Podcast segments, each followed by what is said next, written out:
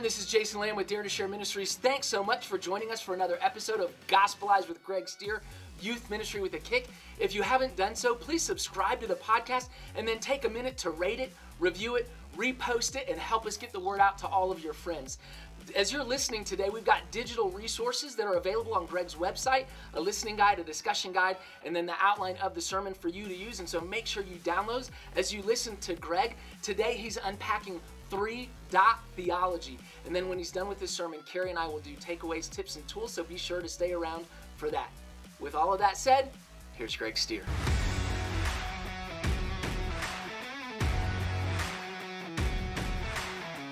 Hey, welcome to the Gospelized Podcast. My name is Greg Stier. Uh, we're going to be talking to you today about three dot theology. I know it sounds weird. We're going to talk about God's sovereignty, urgency when it comes to evangelism, and responsibility, human responsibility to believe. This ties in to where your teenagers are at when it comes to motivating them to pray and reach their friends with the gospel of Jesus Christ. But I'm going to start by asking you a question Have you ever met a teen who could not quite connect the dots between curiosity and danger. And I know you're thinking of one particular teen right now in your youth group, right? The kid always getting in trouble. Uh, I was that teenager. I could not connect the dots between curiosity and danger. I mean, from the time I was like 12, 13 years old, I remember I was at my grandparents' house down in their basement, and I'd love to be in the basement because I love to look at cool old people stuff. I remember going through the drawers and seeing what they had, you know, finding an old pair of false teeth, uh, just jars full of buttons. I don't know why old people like jars full of buttons. I think it was a 30s thing, but lots of buttons.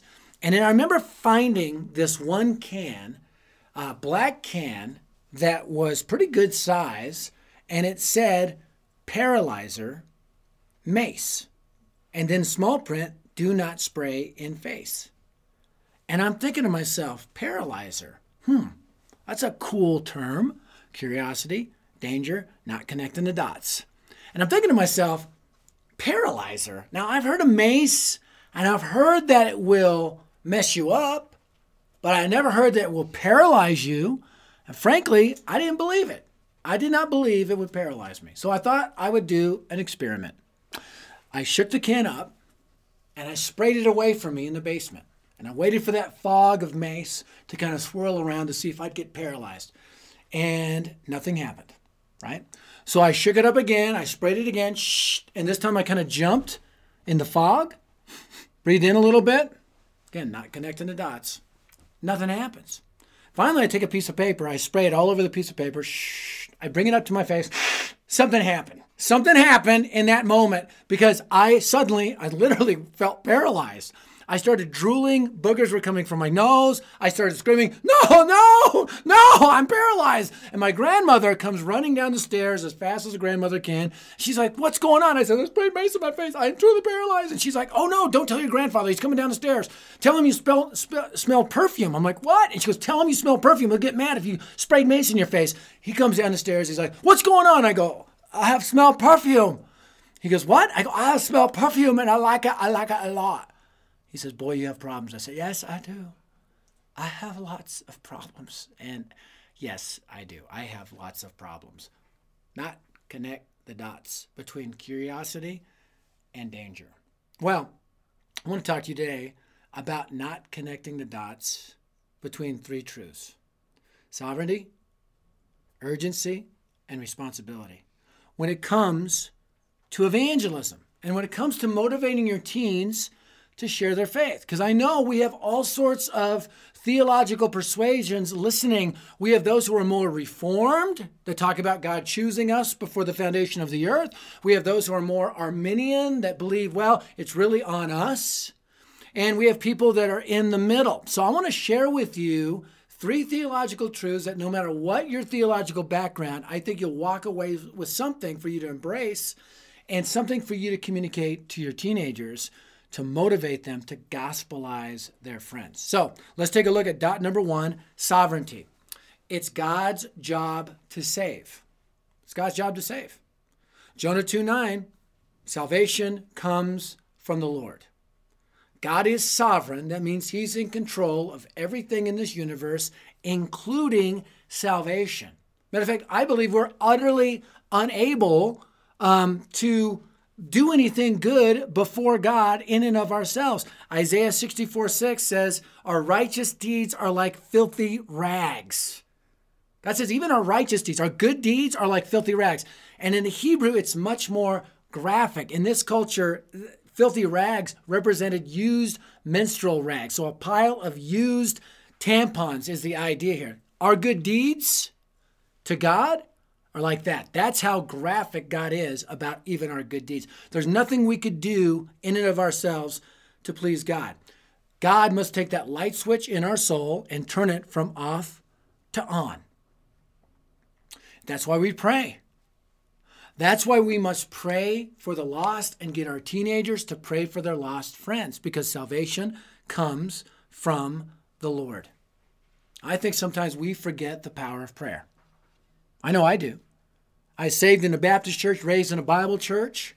Uh, we prayer, yeah, we we prayed, but it was like holy water. We'd use it to open a service. Lord bless this service and close the service. Yeah, bless what was just happened. But we'd pray before dinner, but it wasn't like calling out to God on behalf of someone. It wasn't true intercessory prayer. All that began to change in my life about 19 years ago. I was in Washington, D.C. with a bunch of youth ministry leaders at the Youth Ministry Executive Council, top denominational leaders, top parachurch leaders, and me. I feel really out of place. I'm the Dare to Share guy. Hello, FCA man. And there's all these great ministries, all my heroes in youth ministry are there. And we take time to pray. And it was awesome. We broke up into different groups. There were the Baptists. Every once in a while, you'd hear an amen kind of coming from there. The parachurch guys at another table. I don't think they were praying. I think they were talking sports. That's fine. Uh, and then all these different kind of denominations. And somehow I got stuck at the Pentecostal table, the Pentecostal table, right? Now, I, I have a lot of Pentecostal friends, but again, saved in a Baptist church, raised in a Bible church. I myself am not Pentecostal, but for those few moments, I became one, right? Because if you're Pentecostal and you're watching this, you know you know how to pray. When you guys, man, pray. It's like a, it's like a. I mean, let's you get hepped up. I mean, banners are going to come out flying around. I mean, people are going to be dancing. I mean, it's intense. And I'm at this prayer time, and the guy who's leading the prayer time, his name is Bob, and Bob came in the room. I'll never forget when he came in the room he kind of kicked in the door, and I just expected a fog machine. He comes out, he's dressed to the hilt, looking sharp. He's got gold gold rings on his fingers, and he's got Elvis-like hair. And he'd been on TBN, CBN, you name a BN, and he'd been on it. And it was like, hey, everybody, oh, my name is Bob. And I'm like, okay, what's happening? Is this a sketch? And it wasn't. He's at our table and he's leading the prayer time. What's your prayer request? What's your prayer request? And the first guy was like, I want to claim a million souls from a ministry. He goes, Well, let's claim it in the name of Jesus. And he starts going, and our table is getting louder and louder and louder. All the other tables are quiet. Our table is getting hepped up.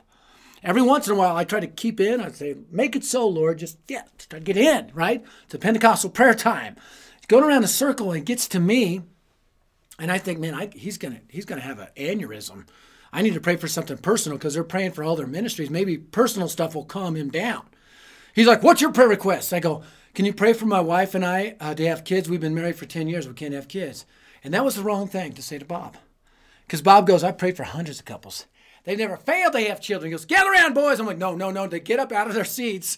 They grab me by the head, and he starts praying, Dear God, right now I pray you touch this man's sperm and bring it to life. I'm like, no, no, no, no, no. He's like, and bring it, uh, bring him together with his wife in a holy collision of life and love. I'm like, mental picture, mental picture, mental picture. He prays for what seems like hours.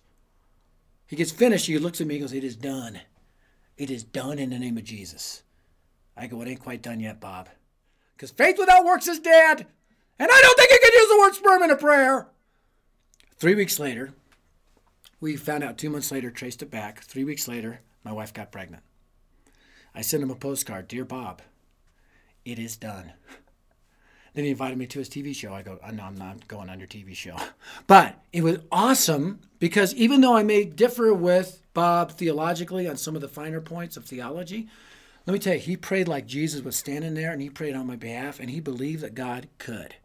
And it rebuked me. because I thought, man, how many times do I not pray in faith?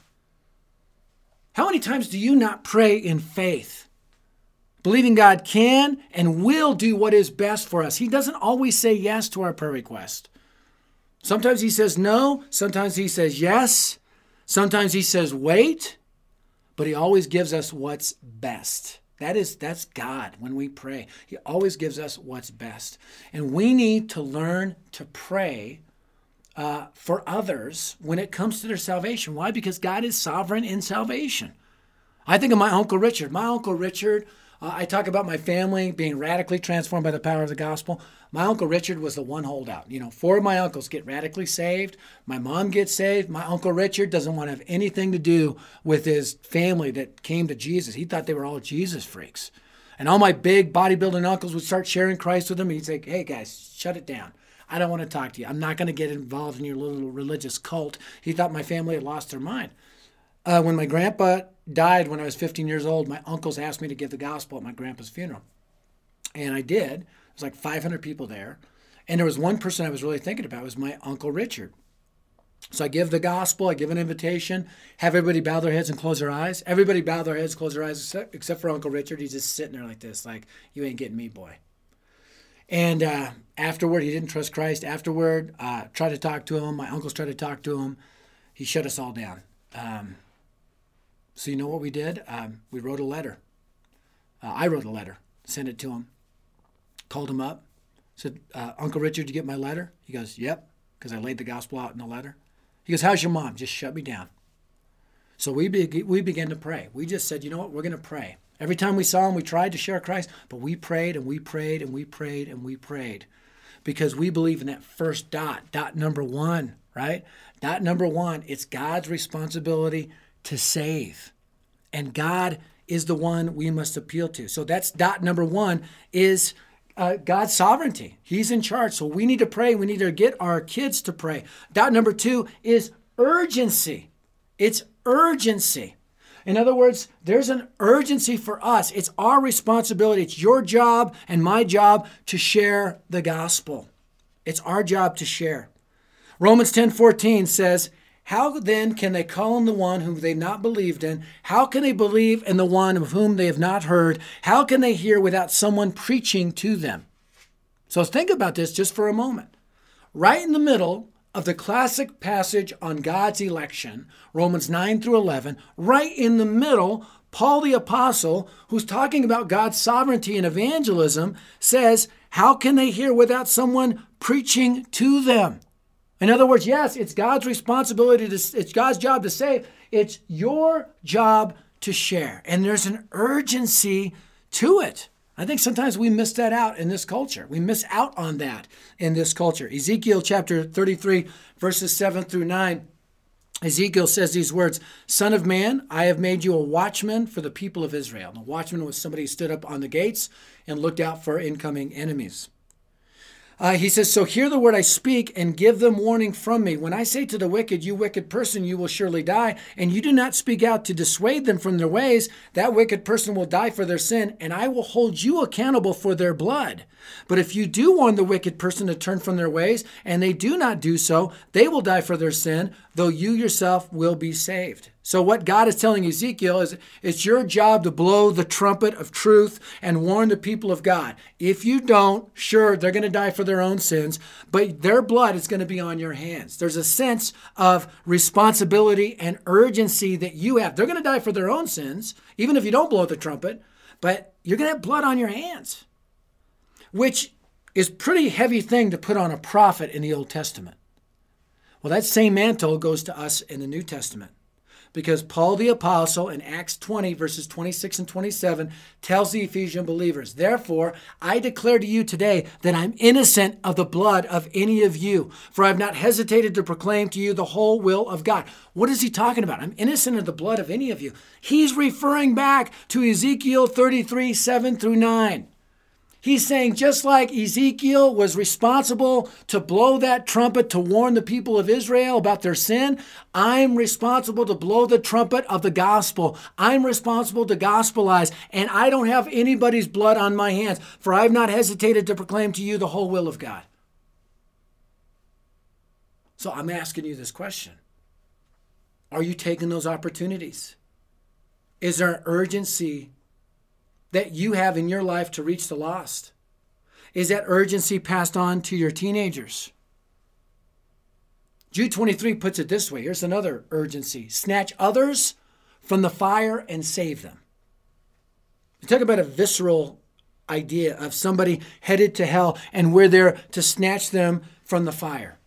Spurgeon, who was quite reformed in his theology, said this If sinners be damned, at least let them leap to hell over our dead bodies. And if they perish, let them perish with our arms wrapped around their knees, imploring them to stay. If hell must be filled, let it be filled in the teeth of our exertions. In other words, us calling out to them to believe. And let no one go there unwarned and unprayed for.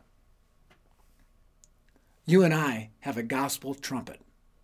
Our teenagers have a gospel trumpet to warn those around us of what is to come to point to them the hope that we have through Jesus Christ.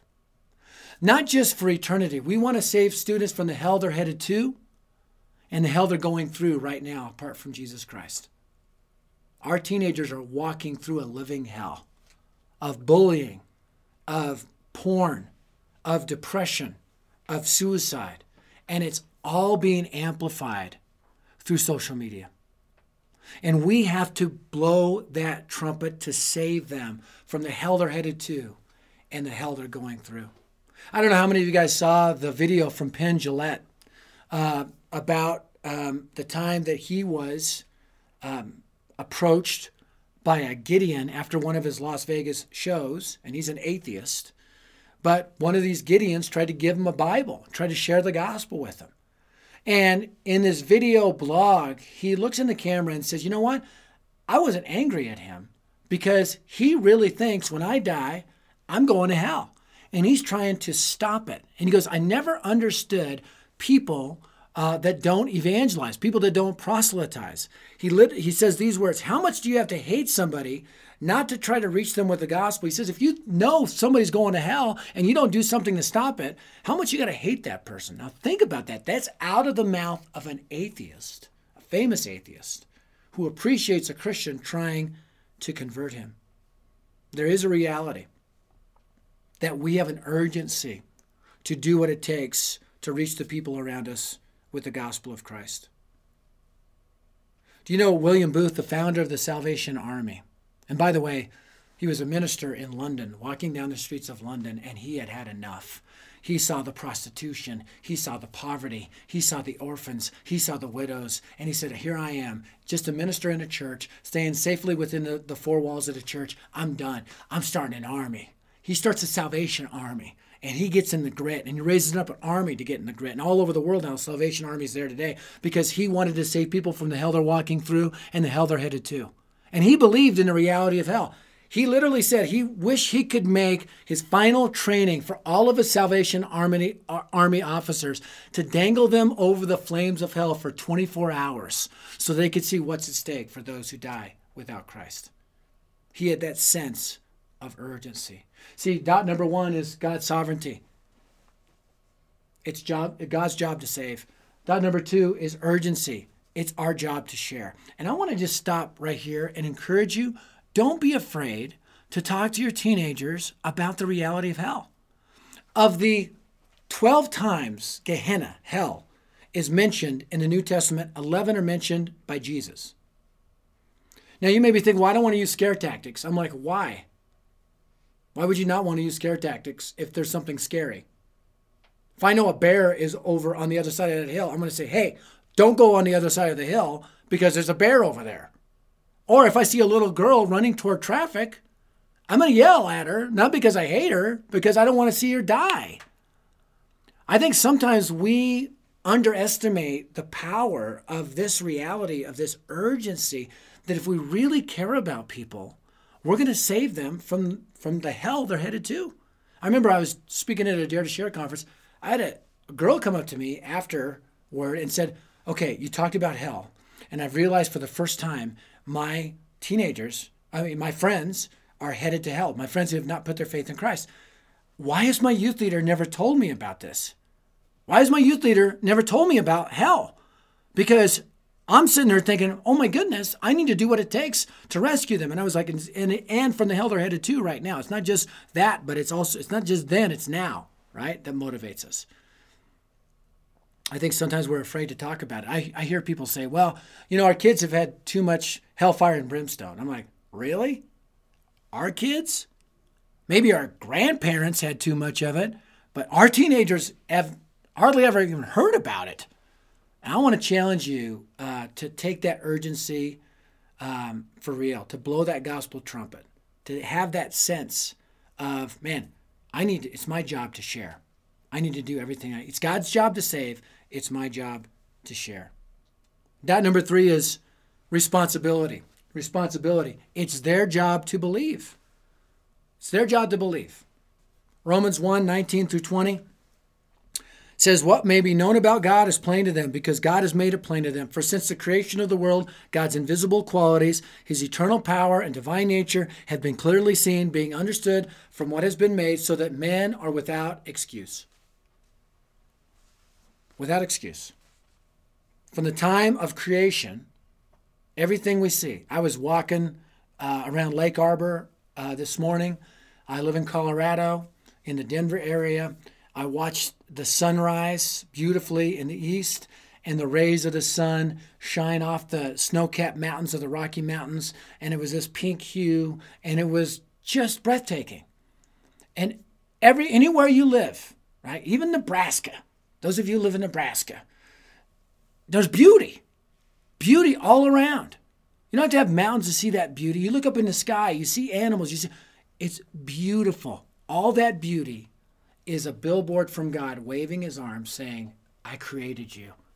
I created all this for you.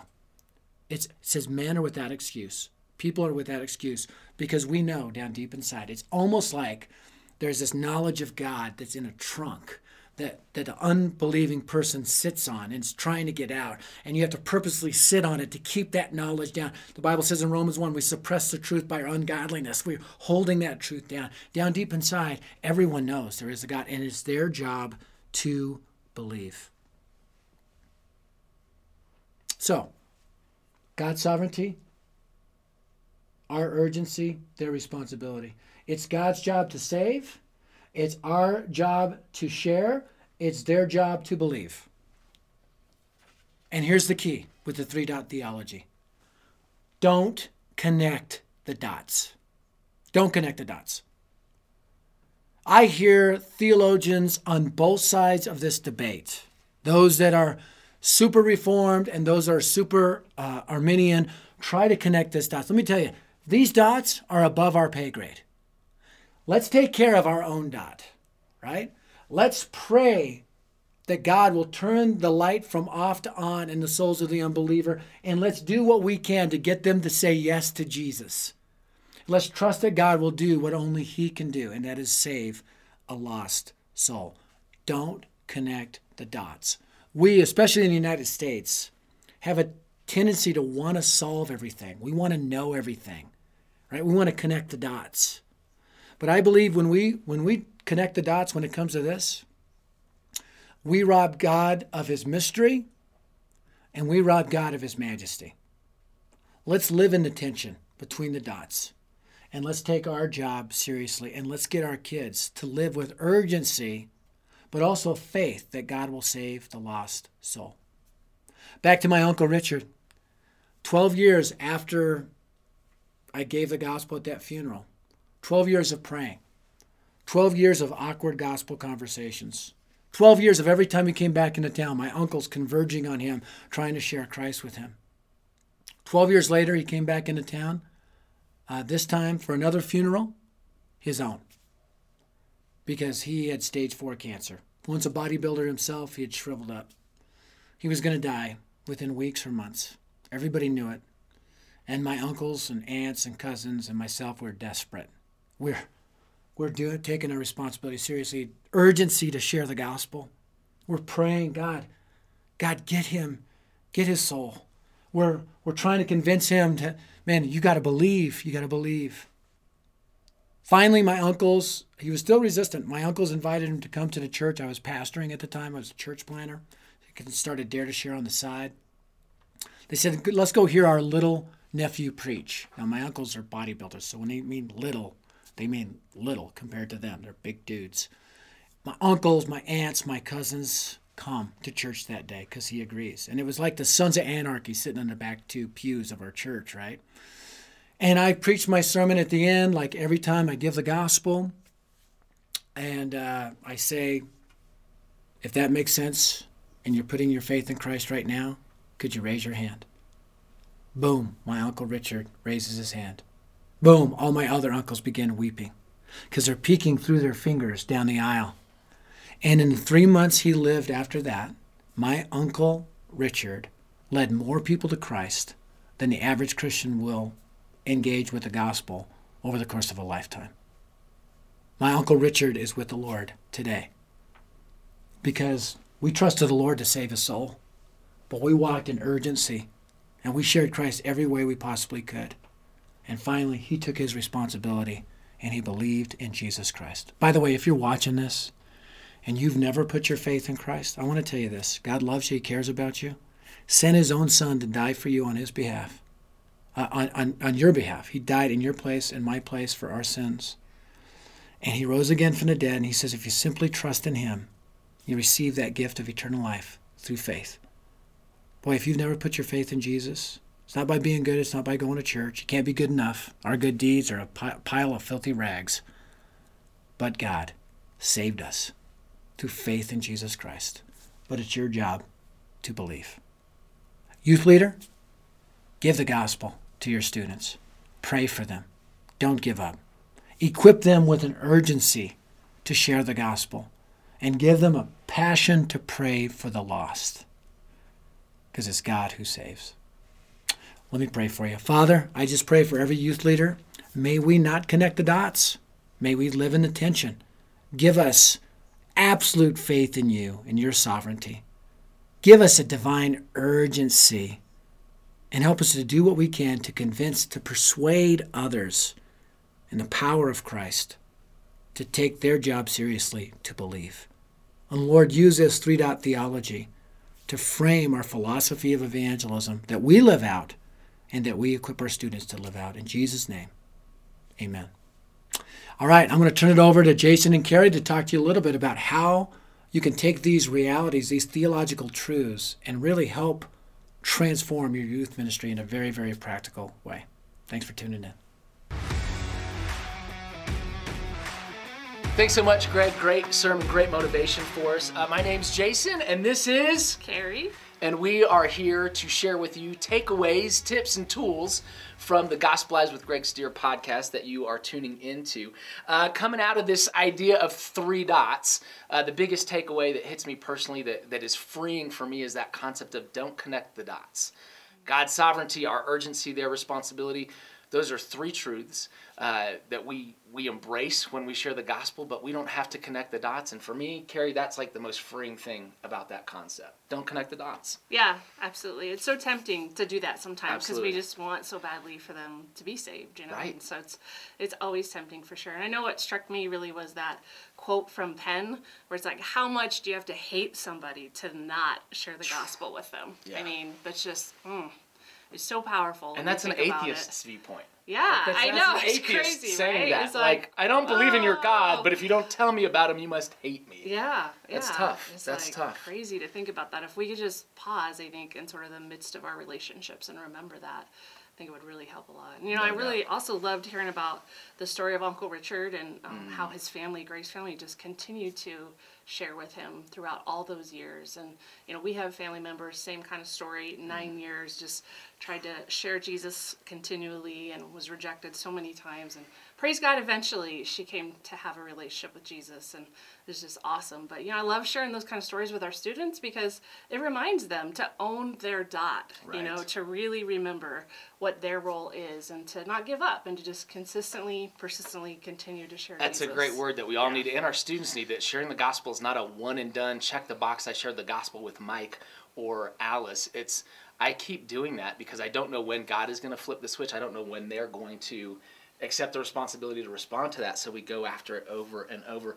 I think for those of us as youth leaders uh, the best way that we can model that for our students and so this would be a tip i would share with with everybody with you all uh, from my own youth ministry experiences we have to share the gospel every week in our youth ministry program. Sunday morning wednesday night regardless of the format when your students are there we need to take that we need to have that urgency to share the gospel yes in our personal lives but also when we're in front of our students and i'll never forget it's probably been 15 years ago uh, and i was becoming familiar with dare to share and heard greg talk about share the gospel at every meeting and i was like that's crazy, but I was looking for something different in my youth ministry. So I grabbed some Dare to Share resources and I started sharing the gospel every week. And I will never forget for the rest of my life. Uh, was talking about the reality of heaven and hell uh, with our students, shared the gospel. I was like three weeks into sharing the gospel every week, and six out of my 30 youth group kids that I would have told you were believers in Jesus Christ had been raised in the church, six out of 30 kids made first time decisions to trust in Christ because I was given the Wow. gospel every Yeah. week and the reality of heaven and hell, and it finally clicked. And had I not been in that rhythm of sharing the gospel every week, who knows where those students might be. Uh, I want to actually recommend a resource for you that may help you. This idea Greg talks about, we need to we need to be able to preach and, and speak and share about the reality of hell as well as heaven. Uh, Dare Share's got a couple of great resources, uh, letters from heaven and letters from hell. These are available on our web store. You can either get the audio like the CD format or as a digital download. It, it's a creative way. It's somebody other than you speaking to the realities of heaven and hell, but it gets it in front of your students in a creative way, a way they can relate to and allows you to, to broach that subject. And so we got to speak about it. Eternity is a real thing. The whole reason that we share the gospel is because eternity is at stake. And so letters from heaven, letters from hell, uh, CD or digital download, but great resources that'll help you in your youth ministry address these. Uh, but again, share the gospel every week. Yeah, for sure. Yeah, I've used those many times in youth ministry, and they're they're so powerful. I mean, Mm. it's just unbelievable how much it touches the students' hearts and really just kind of wakes them up to those realities for doubt. sure.